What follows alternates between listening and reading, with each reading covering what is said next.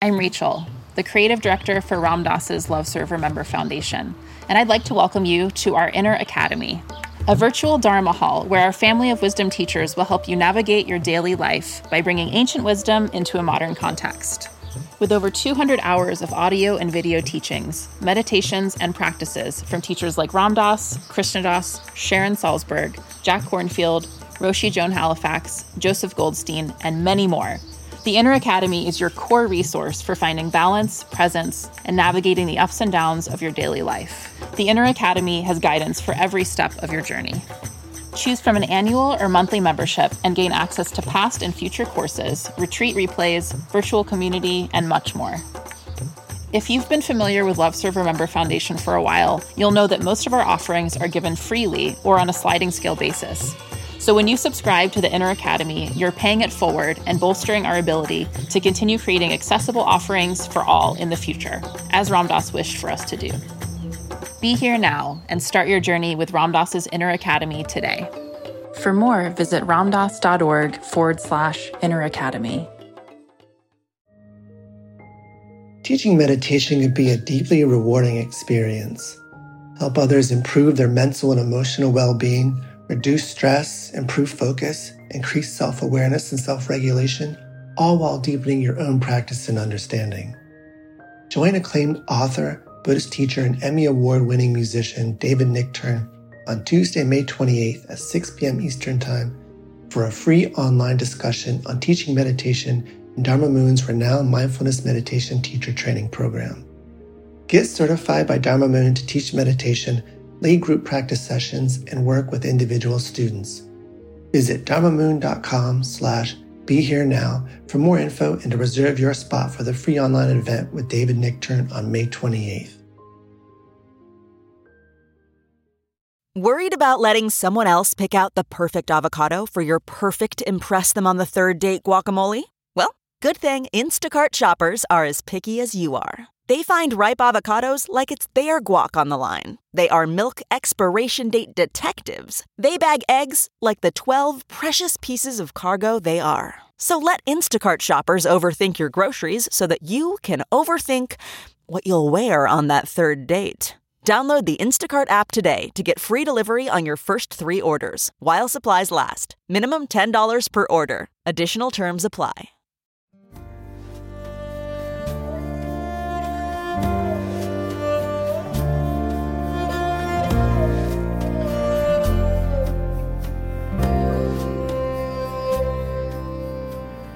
Welcome to the Krishna Das Pilgrim Heart Hour. In this podcast, Krishna Das shares his warm hearted and down to earth path to the divine. If you are interested in supporting Krishna Das's podcast, please go to BeHereNowNetwork.com slash KD. Maharaj used to say, uh, my guru, Neem Karoli Baba, used to say, Ram Nam Karne Se Sab Pura Ho Jata. समझ गया अच्छा समझ गया बढ़िया It's through repeating these names, through taking these names, the names of God, which in India, one of the ways they say that is Ram Nam, names of God. Everything is made full and complete. It's, it's a ripening process. It's a ripening process. When, you, when a, the sun comes out, it ripens the fruit. It's a natural process. And that's what this is. When the sun comes out, when we turn towards that place within us, it ripens us, it ripens us, and it uncovers that place within us that is our essence. It's already there. We're already here. But it's a question of uncovering it. And that's what these practices do. All these practices do the same thing, regardless of what the people selling the practice tell you. They all do the same thing. They give you back yourself. And we're attracted to the various practices that we're attracted to for lots of reasons. It doesn't really matter. What matters is that you do something. If you don't do,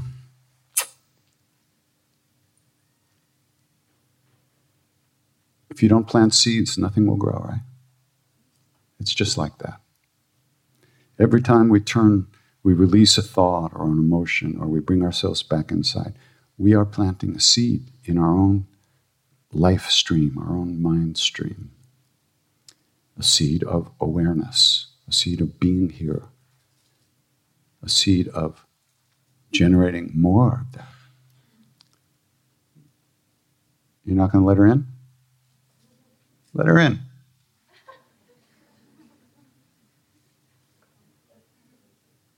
Okay.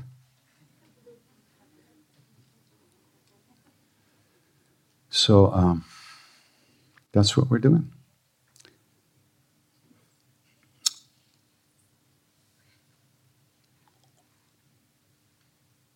It's a very simple thing, but we make it really complicated. That's what we do, that's what people do. You do your practice and you live your life. And the practice itself will change you from the inside out. It's like we're born with uh, wearing glasses with the wrong prescription.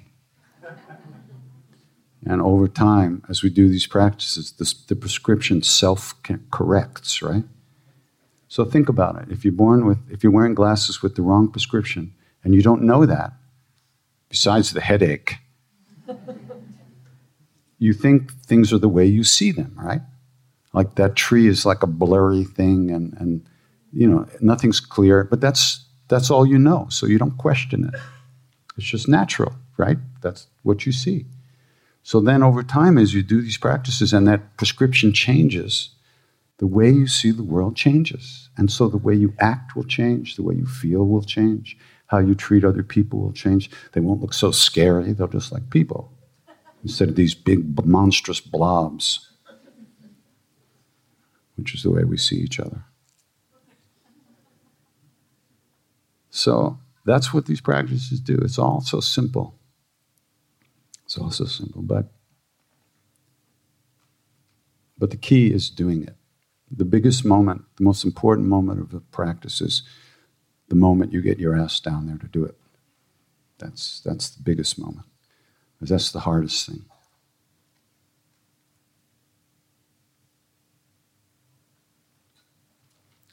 So, any questions or anything, anything you want to talk about, just raise your hand and we will take you out of the room.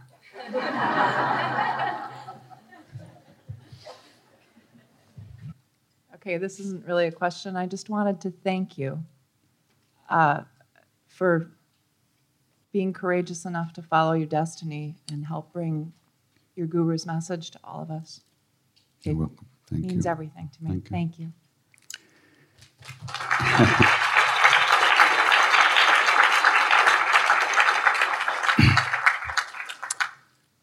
well, you know, if I could have done something else, I would have.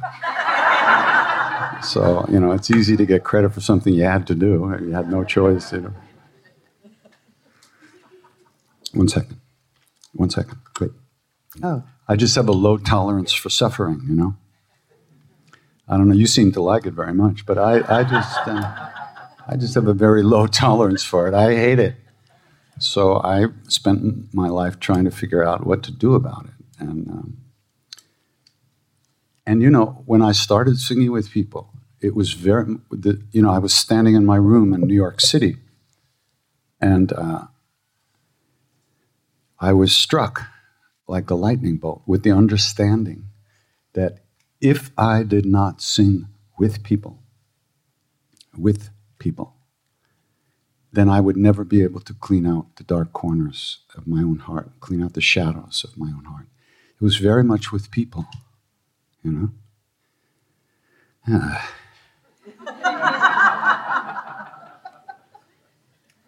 so uh, I had to force myself, you know, to, to get out there and start singing with people. And this practice is very much done with people this way. You know, it's been done even in India. That's the way they. There's always many times it's call and response, chanting of the name, and uh, it's not enough to sit in your corner in your room and get high on some mantra or some meditation practice. It's just not going to make it. It's a nice hit. But if you go out and kick the dog and run people over with your car, believe me, it's not going to make it. So part of this thing for me was being with people in a good way, you know, learning to uh, overcome my programming about people. Like we have lots of programming. We see everybody and we judge everybody instantly, just by the way they look or their body language, what they're wearing. So that's all part of stuff to let go of, you know. So ultimately, when I'm with you all, all I will see is my guru. You know, you'll all become him. And who is he? He's love. So all there will be is love. And that's what I'm working on, right? And so I need you to do this. If you aren't here, where would I be? I'd be home watching TV. And I think this is probably better. So, anyway, next question. Thank you for coming to the Midwest. um, I wondered if either you or your guru had anything to say about this remarkable time that we're on in the planet right now. So many people awakening to love, either in terms of the ages that the earth has gone through or anything that you would like to say? First of all, he never said anything about it, and I don't know nothing about it. I know Ram, Sri Ram, Jai Ram, Jai Jai Ram. That's what it, I really don't know anything about that. I wouldn't know how to even begin thinking about that. Because just think about it, you know. What I think and what I see and what you think is is based on what you know, where you were born, what language you spoke, what your parents were like, what you learned growing up, and then what you're exposed to as you grow up and what you see, what practices you do, who you meet, what they say. What's really going on? I have no clue. I don't even particularly care. I'm doing the best I can with what I've been given and what I have to do I'm just trying to do the best I can, be live the best life I can live, and I'm hoping that that's going to be enough for me and everybody who comes in contact with me. I couldn't. I, I don't forget about that kind of stuff. I don't even know about music. I mean, let's get real here, you know? I lived in India my whole life. I never studied Indian music. Why? I'm too busy chanting. You know, I'm not going to take the time off to study the science of music, which is fantastic, amazing, ridiculously beautiful, beyond belief. But I don't have time for it. I want to be love. Like Ram Dass's new book, Be Love Now, or sooner or later. you know, that's, that's all I care about. And in a nutshell. I obviously I care about a lot of things, but and I do care about the world, but I can't understand it. You know. So sorry. No, that is what's happening on the planet. Everyone wants to be loved. Uh huh. Everybody. Well, some people don't know it yet. Uh huh. They're all heading there. Yes, it's true. Everybody does want the same thing. Everybody does want this, and everybody's on the way to this.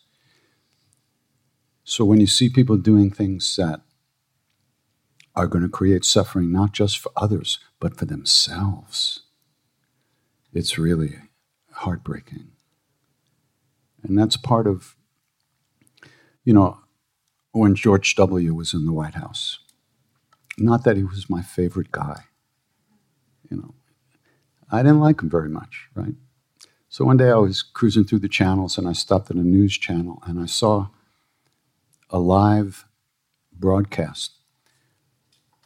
President Bush was, came to Florida to meet with the first group of widows from the Iraq War. The first 40 or 50 women who had lost their husband in the war, right? And they showed him coming, you know, into the building and walking down the hallway and very presidential-like. And he walked into this room, this room, and he started to be President Bush, but in about 10 seconds, he completely melted down. He was weeping like a baby.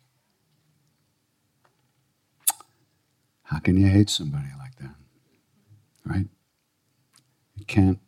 Everybody has that inside of them. Even somebody who, and look at what he did. Look at the suffering he created. It's because of him and his father that all those guys died. No other reason. And the oil interests and all that other bullshit, right?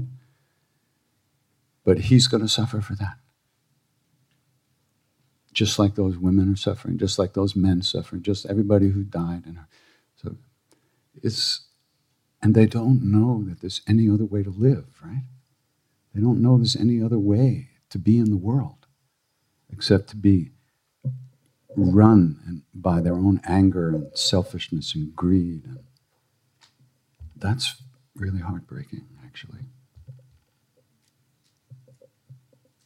So. On a lighter note, would you kindly share with us your recent experiences on your tour in India, please? Why would that be a lighter note?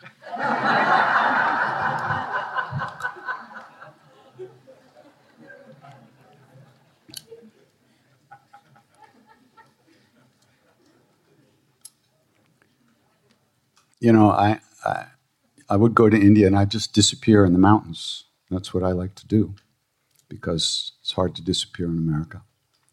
Even when you're home alone, the television is there. But not in India. So I would go and just hide in the mountains and kind of recover from being me. You know? So, but I've been getting all these emails from people in India saying how much they love the chanting. I saw you on YouTube and I'm thinking this is very wonderful and I would love to hear you sing so nice.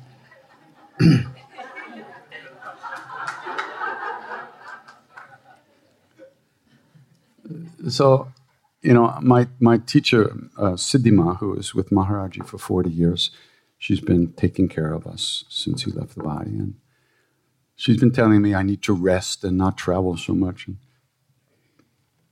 But I was sitting with her and I said, You know, mom, getting all these emails from Indians.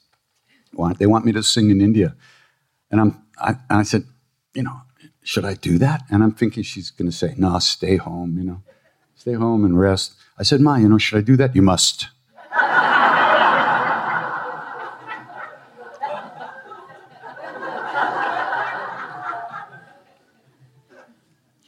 it was it was hard, you know. And I came out on the stage of this place in Mumbai, and there were 2,000 people in the room. There were, there were little babies, there were techies, there were people, there were old ladies, there were old guys. Everybody, you know, the whole schmear, so they say in India. and I would just, I just looked at these people. I said, "What are you doing here?" There's so there's a million kirtanwalas in India. What are you here for? What is this? You know? Oh no, we like you too much.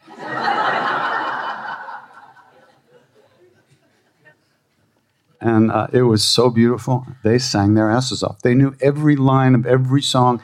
They also knew every joke I ever told. they watch YouTube all the time, right? I, there was nothing I could pull on them, you know? It was horrible. It was so sweet, it was unbearable. I tell you, it was too sweet. Really too sweet. It was. Yeah, it was, it was really good. And it, was, it, it helped me a lot because I had this kind of, I was hesitant. I was a little nervous about it. I mean, just, because I don't, you know, when I first started chanting in India with the, the Kirtanwalas, I would sing what they sang, right? Because that's what we were. You know, then I came back to America and go back and forth, back and forth. But when I started singing in America, a little bit by little bit, the what I learned kind of disappeared and who I am kind of came back, which is just like a, a lapsed rock and roller. So the chants just started to change. I didn't, it wasn't anything I did, I thought about, but they just started to come through in a different way, more, uh, more natural to, you know, Long Island. So, um, so now and there I am in India, you know. Uh, well, I'm not sure they're going to particularly appreciate the Long Island Kirtan Walla school, you know. But fuck it, I had to do it anyway. I couldn't be somebody else, you know. So I just did my normal thing, and everybody was cool. It was so beautiful, you know. It really was. It was really something, and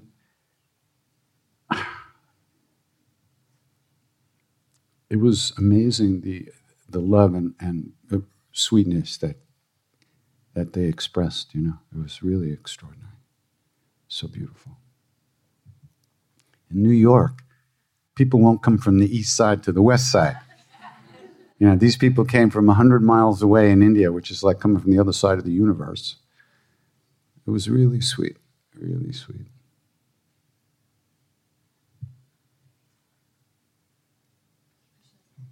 Thank you. Uh, I have a question about chanting in uh, this tradition versus others. There's all these beautiful chanting traditions in Arabic and in Hebrew and Chinese, and they all seem perhaps to be able to, to have that transformative effect when people chant.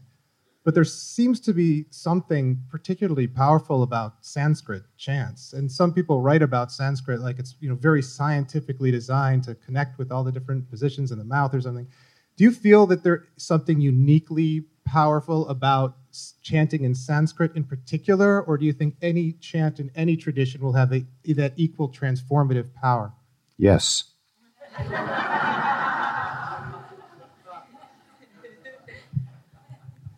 I think whatever you do is the thing you do. And if you do it wholeheartedly, it will work. And I don't know that one thing is better than another thing. You know, sometimes you feel like a nut, sometimes you don't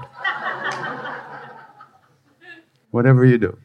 They say Sanskrit is a revealed language, which means that for those beings who are part of that lineage, um, you know, uh, in the Bible it says in the beginning was the Word. This is what this is what they're talking about. This when things come from the formless into the form, when, when the vibration slows down enough to actually be seen and heard actually first, right? So different lineages are all for the people who are attached to them, involved with them. So uh, one thing's not better than another thing, and people's some everybody says their own thing is the thing, right? God bless him, like my grandfather used to say, because he didn't mean it.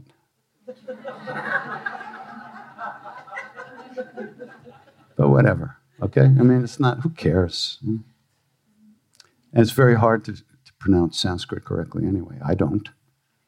You know, there are, for even Hindi, which is a, like Sanskrit light, you know, is very difficult for Westerners. There's four T's and four D's. Ta, ta, ta, da. Did you hear four T's?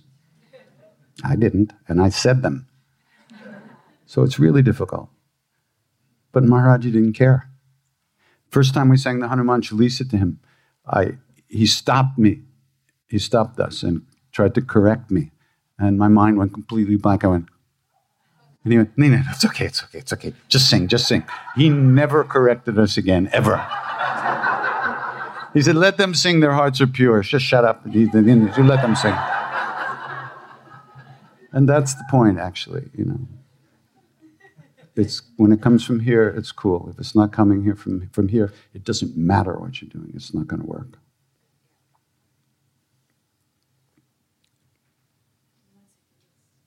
Hi. Hi. Um, so you're speaking to your practice of when you feel the darkness, you need to chant with others, and it's beautiful, and you feel it but when you have moments that you leave and you're with yourself and perhaps the darkness comes back, how do you get yourself not motivated, but how do you get yourself back? Like, what is it? Because I know I struggle with that challenge. I'll leave here this weekend and I'll feel completely blissed out. You'll crash, yeah. Yeah. What is, I know there's not a specific trick, but what do you do?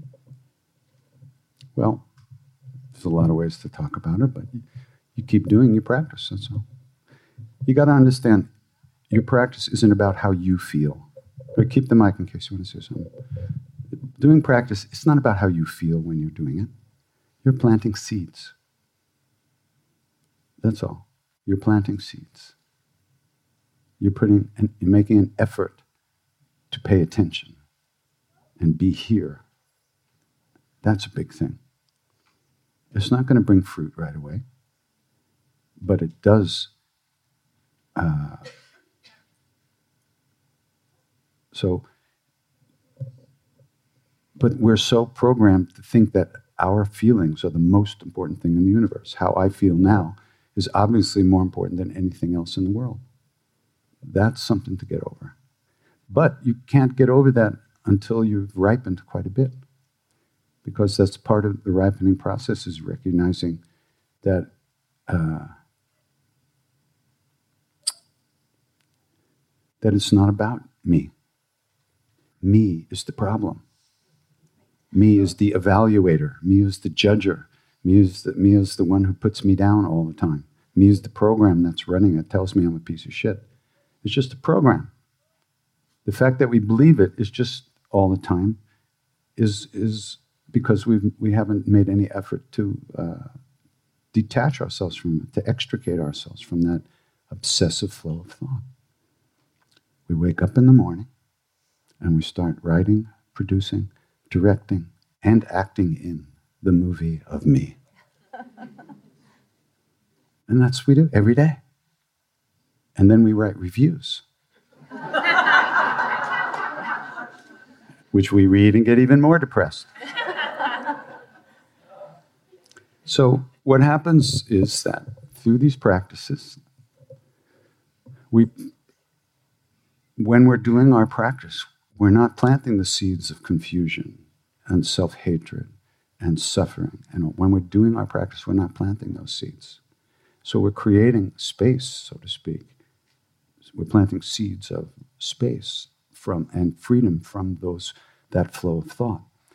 You can't shoot a thought, you can't kill a thought, you can't even let barely let go of it. But all you can do is to let go of it.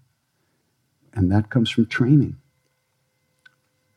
That's why that's why it's important to do something regularly, you know, even five minutes a day, regardless of how you feel, because it's not about how you feel. Over time, what happens is you spend less and less time in darker, negative states of mind.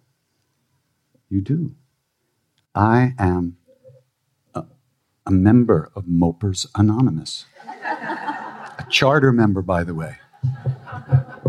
I'm a moper. I'm my whole life. I moped around. That's what I did. I moped around. And I, I testify, I, I witness, I bear witness to the fact I actually mope around less. It's horrible. I miss it. There's such a, something so rich and juicy about moping around the house. Uh, yeah, shit.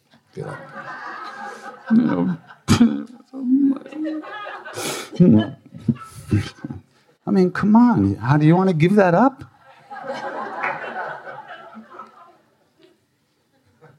But what happens is those moments don't arise quite always as much or as intensely as they always do because you are committing yourself to uh, opening your heart. Opening your heart doesn't mean falling in love with your shoe, you know. It means letting things be as they are. So if you're not reacting to all these moods, then you're not in them the same way. But that takes a little time and patience with yourself. And we have, since nobody was ever patient with us, we have to kind of learn how to do that like babies because the programs are running, right?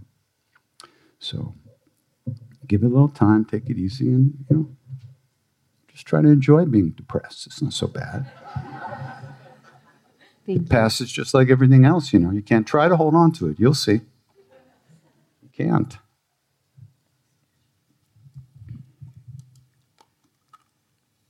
Over this way. Can't turn that way anymore. Hold on. Hi. Deal with it. there you go. That's how you were deciding if you were going to actually be available earlier this when you showed up. Okay. I'm just giving you a hard time. It's kind of fun. I didn't I just bought a harmonium. Sorry? I bought a harmonium Uh-huh. yesterday. Can you tell me about your harmonium and what it's like to play as part of your practice? What that does for your practice or how it adds to it or how I might maybe, you know, add to my And, and what? how I might add to my practice with it or learn it or Leave it in your closet.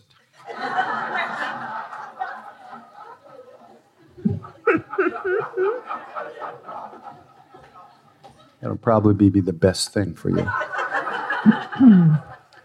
um, this is not about music, okay? Chanting is not about music. okay. It's about chanting. It's about repet- repetition of the names of God, the names of your true nature. If, if music helps you to do that, that's a good thing. If you're going to spend the next 20 years learning how to play the harmonium, that's ridiculous. Two weeks. Yeah, two weeks. Yeah, right. So uh, the only reason I started with the harmonium is because I used to play this two-stringed instrument, like it was a drone instrument. Uh, but when I started singing with people, it wasn't loud enough in the room, and the idea of a sound system never arose in my mind. So, so I got I had a harmonium, and I had when I was a kid, I took a few piano lessons, and I knew a little bit. So I started playing the harmonium. That's all. That's why. Because I like chord changes. In India, they don't have chord changes the same way. They have them, but they're not um, emphasized the way we do in Western music. So, um, if it helps you to pay attention, then it's a good thing. If you get lost in trying to make up new songs and you know get on a whole trip about it, then it's a waste of time. The reason I picked mine is that it, it moved my heart and Sorry? my the reason that I chose the one that I did Mhm. is that when I play it, just any drone, any note, that it just vibrates my heart and my and my solar plexus. So you should trust that. Okay. Go with that. And keep listening to yourself so that you don't get lost in the nonsense side of it. Okay? Thank you. Yeah.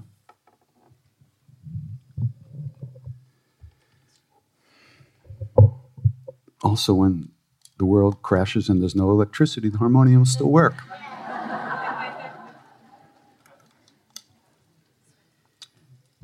I've got a question. See, I do read the papers.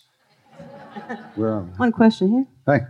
Yeah, hello. I'm a musician from Chicago. Been in rock bands pretty much all my life, hmm and then I became a yoga teacher because I had some health issues, and uh, that was the best way for me to deal with it. hmm And um, so I've been trying to transition my music, the heavy metal and so on. I have variety. You know, we did disco, jazz, rock and roll, heavy metal. And I was thinking, wow, that would be really cool if I could bring that into a, a kirtan kind of situation. But getting that heavy metal feel is just like everybody's kind of like real mellow music here. And so when I'm thinking about putting that hard edge on it, when you're putting the hard edge on it, You're wearing a singer, I can see. when you put the hard edge on a lot of the stuff. Um, I don't know. I think it turns off a lot of the people that are more mellow yogis.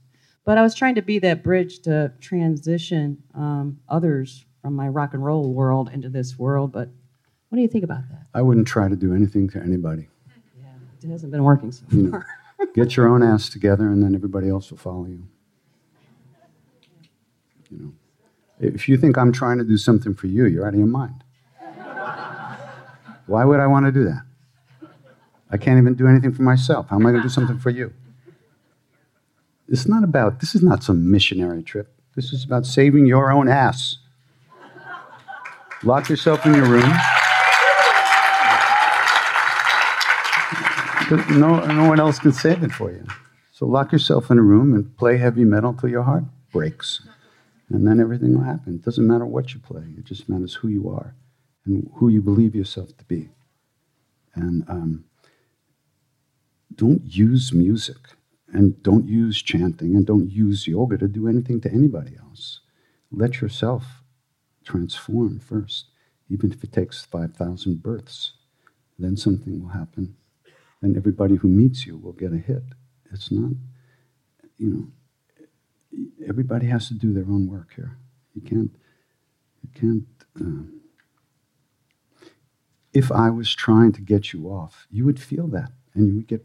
You would resist. I'm not trying to get. I'm trying to, to, you know, to do my practice. That's all I'm doing, and so it frees you to do your practice and to have your experience, which is what you have to have. So um, just keep doing what you do and let it transform, let it change. It's not the music that's going to change you, it's the practice aspect of the chanting. The name itself has the power to transform your heart and your life. However you express that is doesn't matter. But if you're doing it in the hopes that other people respond, then that's like taking a seed and flushing it down the toilet instead of putting it in the ground. Right? It's completely the wrong, not wrong, but it's completely the, the it's just not going to work for I you. just, you know, for me, when I was studying the Beatles and so on, George Harrison, um, you know, I, I we studied the whole history of that and how much he was, you know, the reason why we probably have yoga out here and so on. no, no, no, don't I go. don't know. It, it seemed like he was someone that was the transition. Uh, you know, that He was doing it for himself. He was a cranky bastard. George Harrison. Yeah, and he was doing it because he got off chanting. So he, uh, he that's why he chanted because he, it worked for him. You know, not because he was trying to change the world. But he did by accident, right? It happens, Uh, and he didn't. Well, whatever. But still, he he was doing it for himself. You know, because he was suffering a lot from all the stuff they went through, and the chanting freed him from that, and it started to free him from that, and that's why he was doing it. So. Um, so yeah, you know. Uh, but anyway, you're not George, neither am I, and neither is anybody else here. George is George. You have to find your own reasons for doing things, and you have to um,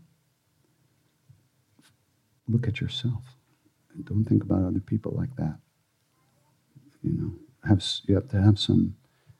You have to recognize people are the way they are. There's, there's lots of reasons why people like that we are the way we are. And if we're going to change, it has to come from the inside of each one of us. Um, I, I started chanting, and I say this a million times, to save my miserable ass. That's why I'm doing this, you know. The only problem is that the definition of my ass kind of expanded as time went on.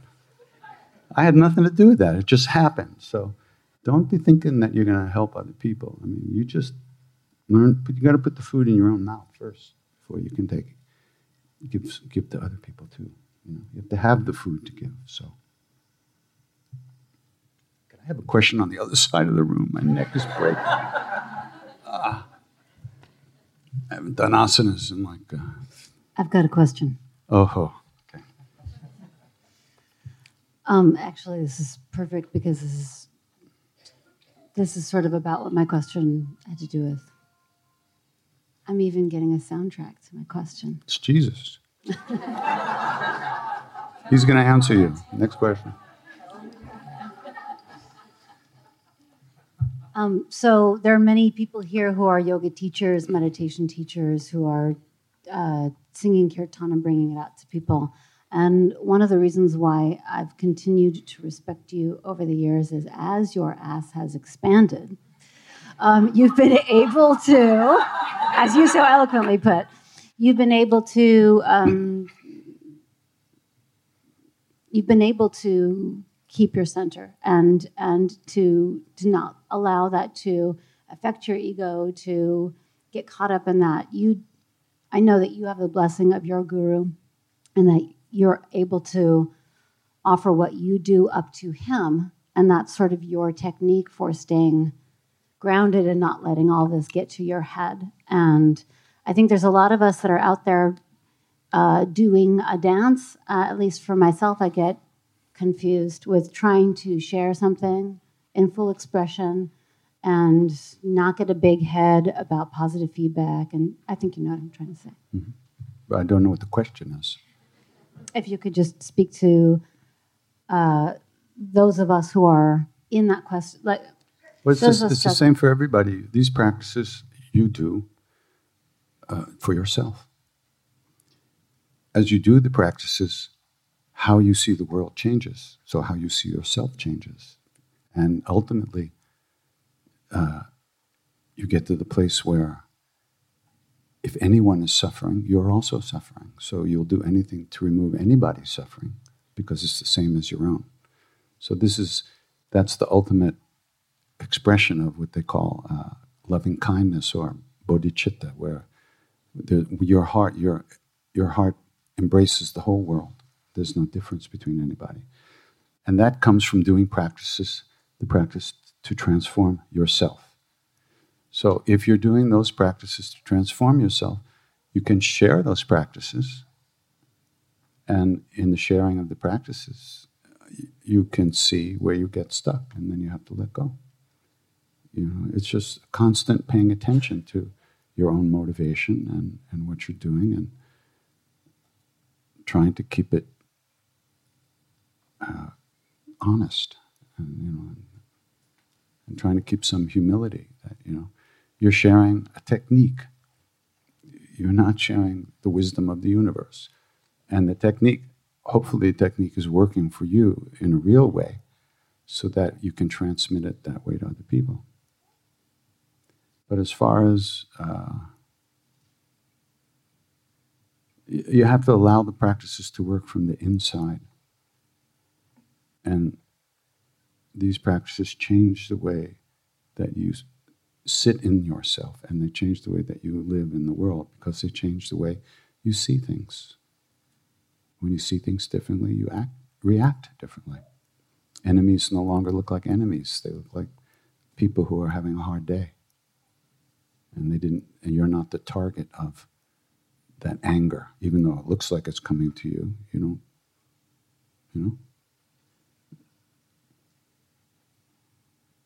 and if you wind up getting a so-called big ego that's good because it's a longer fall and it'll hurt more and the pain of that will eventually wake you up and there's no there's no fast track to this. You know, this is just everyday life, getting through the day in the best way you can.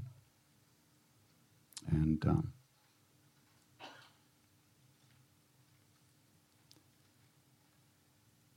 when you share a practice, you give somebody the gift of a technique that they can use to help themselves. It's not about making disciples. And the problem is that this this whole thing, the yoga world, the chanting world, has become for people a, um, a career. And, you know, and uh, it's very difficult to keep a uh, pure intention when you have to pay your bills. And if you're if you if you don't get a certain number of people in the door of your studio, you won't be able to feed your kid. So you have to find ways to suck people into being your students, and you know that's the way the world is. It's not really a bad thing. Uh, it doesn't have anything to do with yoga or spiritual practice. It's business. Is it bad that we're using yoga to make money? No, it's not bad. Is there a price to pay for that? Probably. But not later. The price is now because it becomes the way you feed yourself. So you can't really be honest with yourself about uh, your motivations, really. It's hard, very hard, but it's good. It's good work.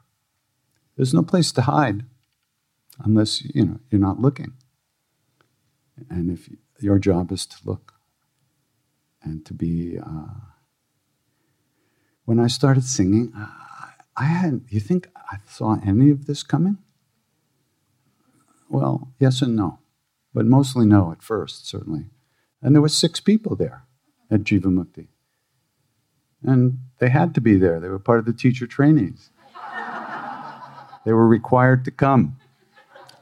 If I'd known that, I, I, I thought, wow, six people came. Wow, that's really good.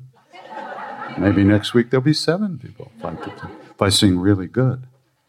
See, it's so subtle, right?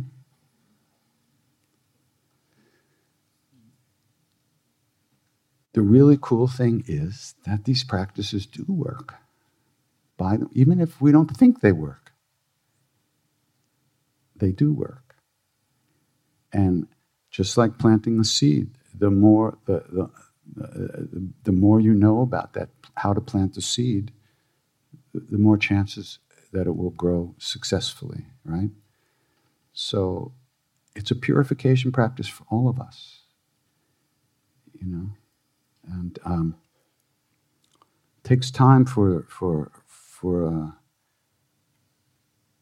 to develop a new way of of seeing things because uh, we're very programmed, you know, we're born in families we're born in, in the culture we're born in, in the language that we speak, in the people that we meet, in the way we're uh, the way we're educated, and the newspapers we read, the people we hang with. Very programmed by a lot of things, but these practices take us in beyond the level of all that programming, little by little. If it goes too fast, they put you away. And then there's no TV. Or if there is, it's just CNN, you know, in the room with all the other psychotics. So you just do the best you can, period, according to your own lights. Nobody can judge you. Uh, it's not about doing it any particular way. You do the best you can whatever that means to you. There's nothing else you can do, right? Except to do the best you can. But trying to do the best you can is, is good motivation because it means paying some attention and trying to not hurt other people, you know, for your own sake. It's a tricky thing. A lot of subtleties there, especially when you have to pay your bills. I mean, it's. It, it's a real issue. It's very, it's very good. very good. Messy. And we all have to find our own way through it, you know. You know what? One of my favorite things growing up was this movie. It was a book. Actually, I read this book once waiting for a train in Kanpur. We were on the platform for three days. And during that time, I found this book in a little bookstall at the, on the train station. I read it. It's called The Razor's Edge by Somerset Maugham.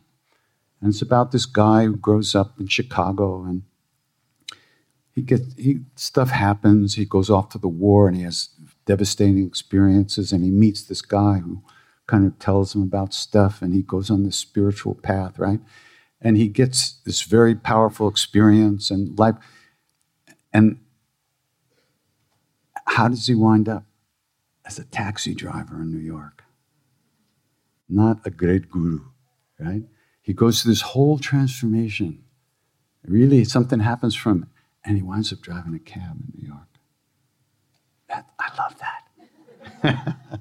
you know, uh, uh, he just, it didn't have to show, you know. It wasn't for other people to see. Everybody that got in that cab got something really good.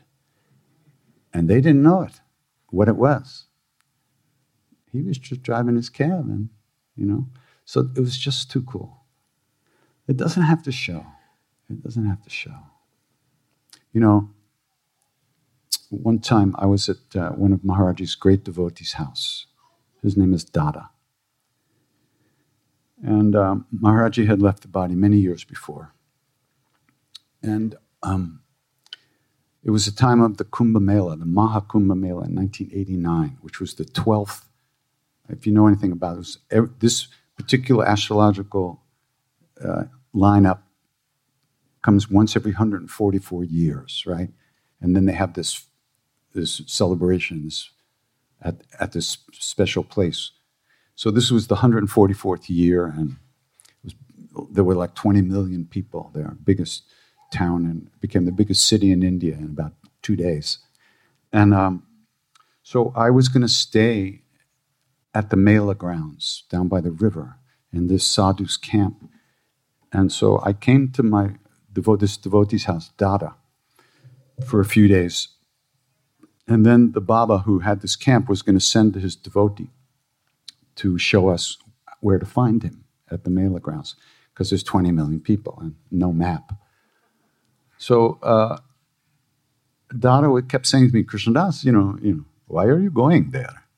I, oh, Dada, blah, blah, blah, blah. Huh, okay. He asked me like every, you know, two minutes, why are you going? Because for Dada, you know, there was only Maharaji. There wasn't, he didn't go out of his house, you know. Anyway, so, so this sadhu arrives.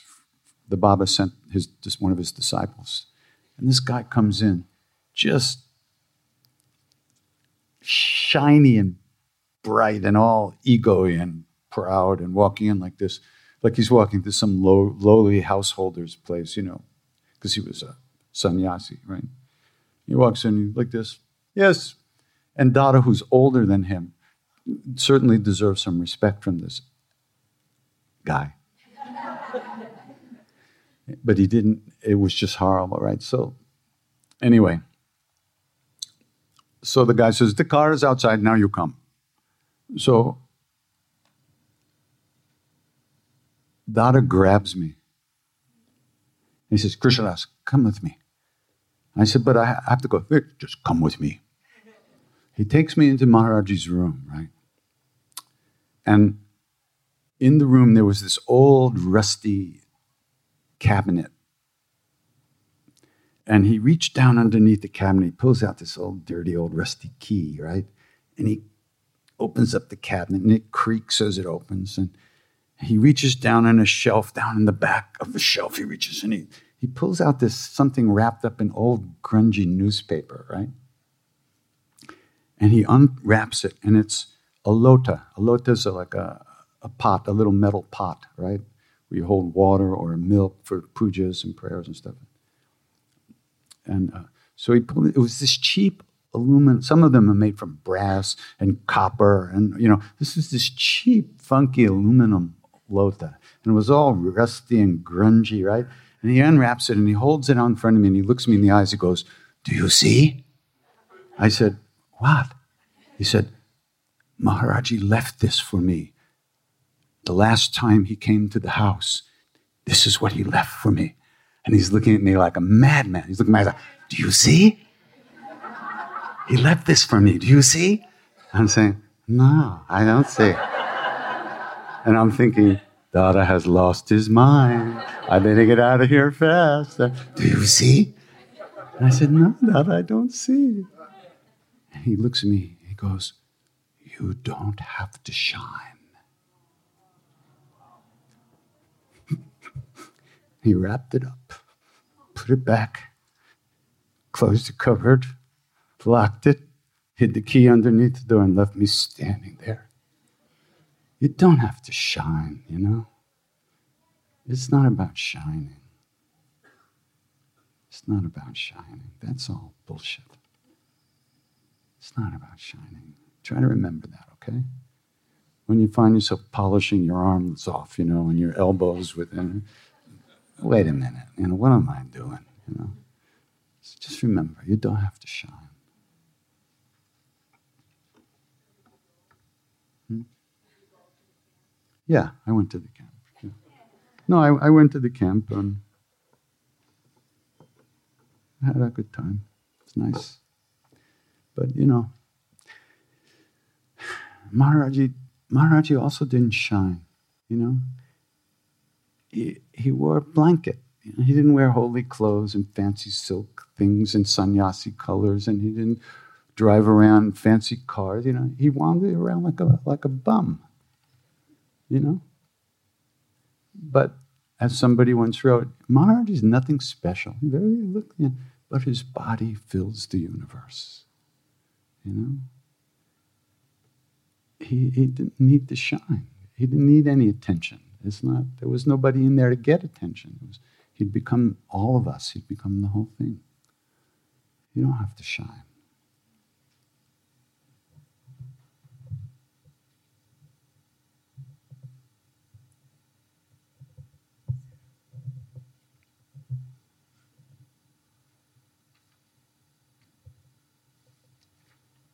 But we all want to shine, don't we?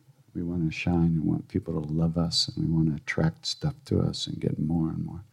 It's natural. That's what we're. That's why we're human beings. That's why we're we got, born to work out all this shit. So just remember, we got to just keep reminding ourselves what the real thing is about. You know, that's all we can do. You know, we can just keep reminding ourselves. And practice helps us remember helps us remember what it's really all about.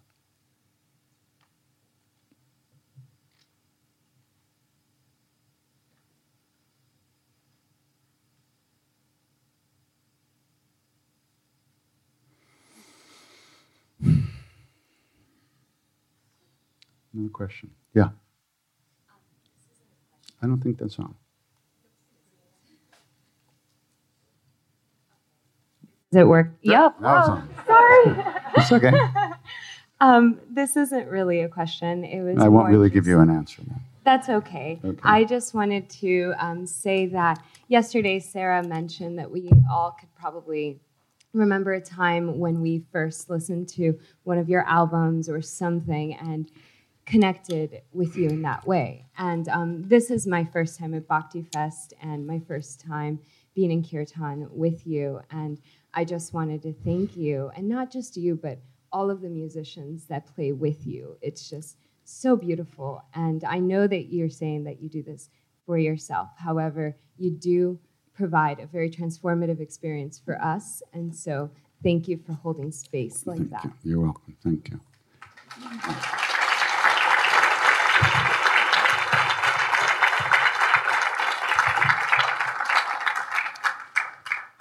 We don't want to get into the, you know, methinks the lady doth protest too much. I mean, I dig it. Yeah, I got it. It's okay. Hi. Yeah. Hello. Hi. Um, I've read a lot about the Eastern Masters and um, The what? the Eastern Masters and gurus. Uh-huh. And You mean like New York, East Coast?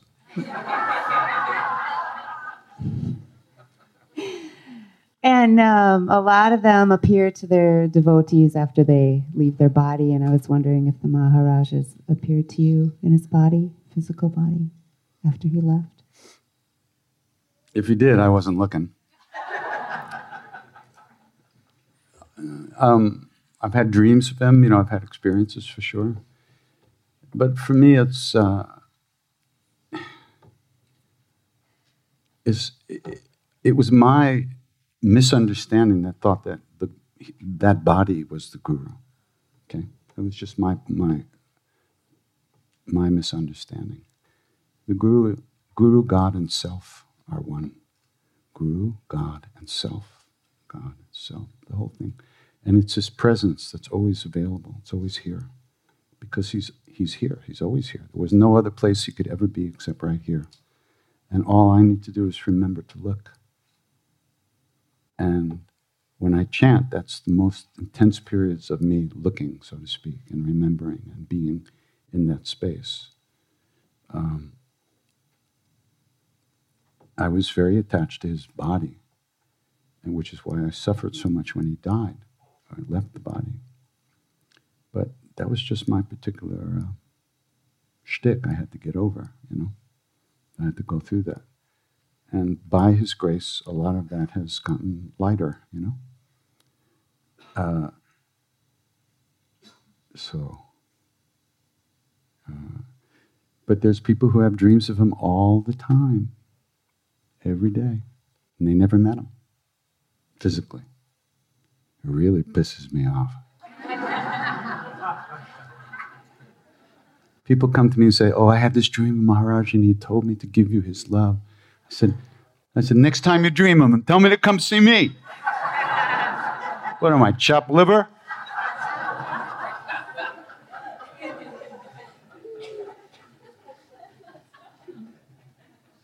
Okay, I, will hear. Yeah, yeah, yeah, sure. So listen, um, I could stay all day and talk to y'all, but we have to end it. And I would like to sing Hanuman Chalisa with you. It's okay? It's all right.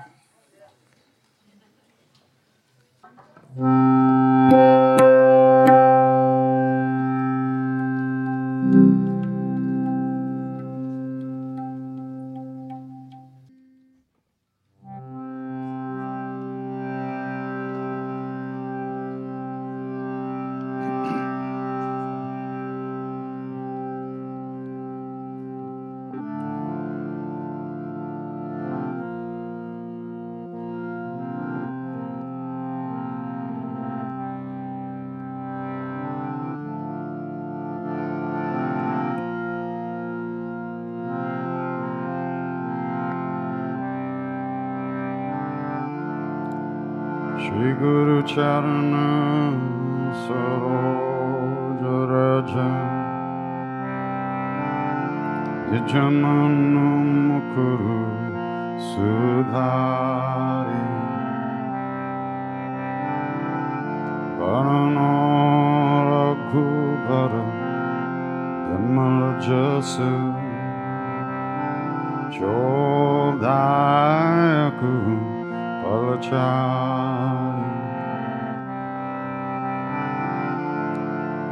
good name.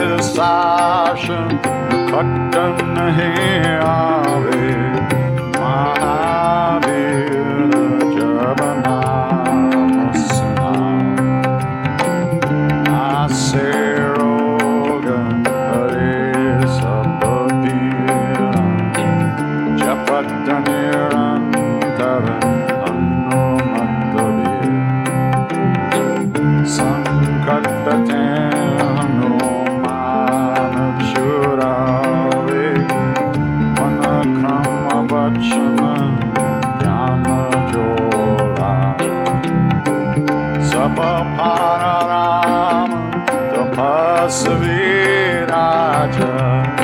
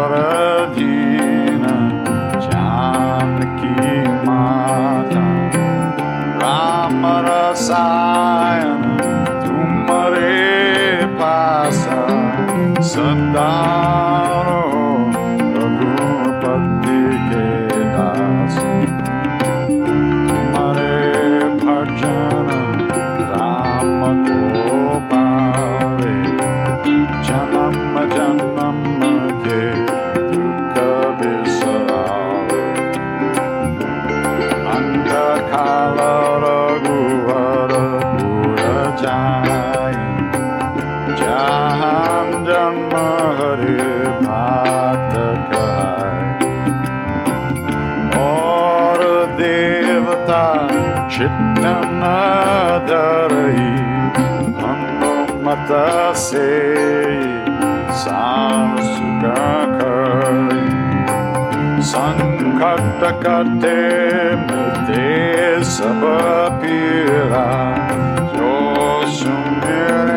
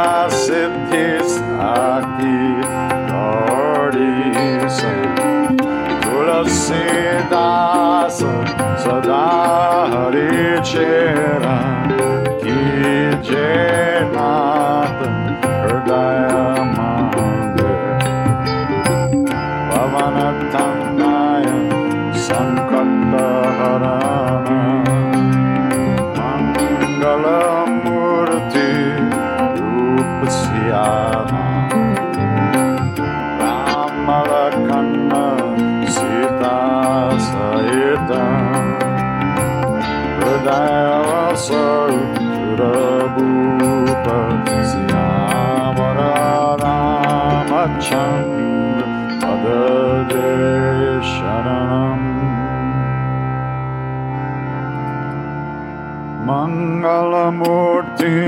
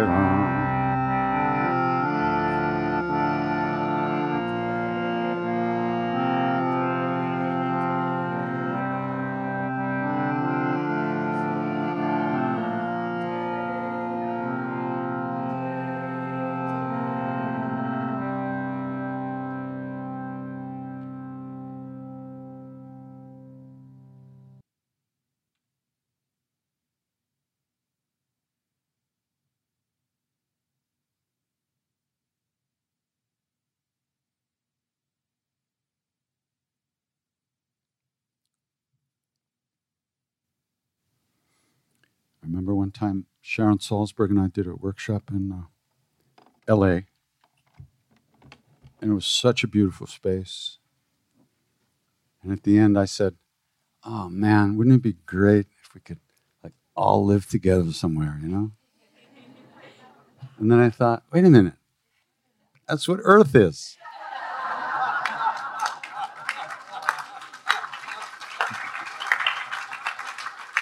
Namaste. Take good care of yourselves, please, and uh, see you around.